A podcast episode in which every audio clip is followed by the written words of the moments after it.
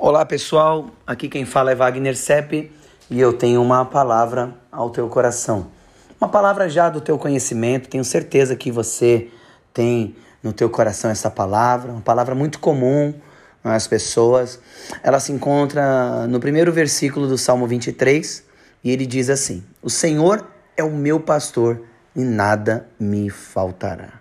Esse texto, apesar de conhecido de muita gente, ele acaba não fazendo sentido para muitas pessoas, porque muitas pessoas acabam vivendo as suas vidas da maneira como elas querem, é, acreditam que estão sozinhas, estão desanimadas por algum motivo, mas olha que coisa maravilhosa esse texto fala para nós. Ele diz que o Senhor é o nosso pastor.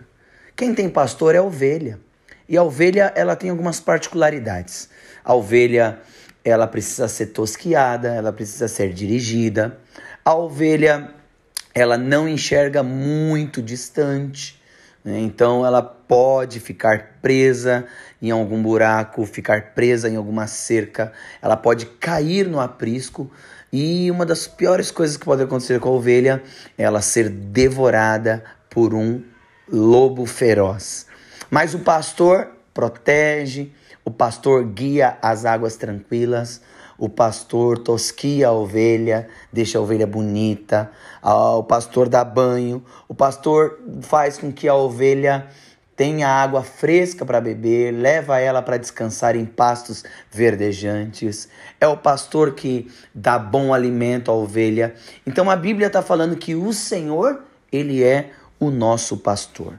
E como nosso pastor, ele também nos livrará do perigo, ele nos livrará do, do de cair é, é, é, no penhasco, ele nos levará ao aprisco, nos levará a águas tranquilas da nossa vida, nos levará a pastos verdejantes, alimentará a nossa alma. Como é que está a sua alma? A sua alma se encontra é, seca, aflita, desesperada? Pegue-se a palavra do Senhor que diz: O Senhor é o nosso pastor. E ele, como nosso pastor, com o seu cajado, com a sua visão, com o seu amor, ele nos carrega no colo e nos protege contra o lobo feroz, o inimigo das nossas almas, o diabo. E se o Senhor é o nosso pastor, nada nos faltará. Tudo vem das mãos do nosso Senhor, que é o nosso pastor.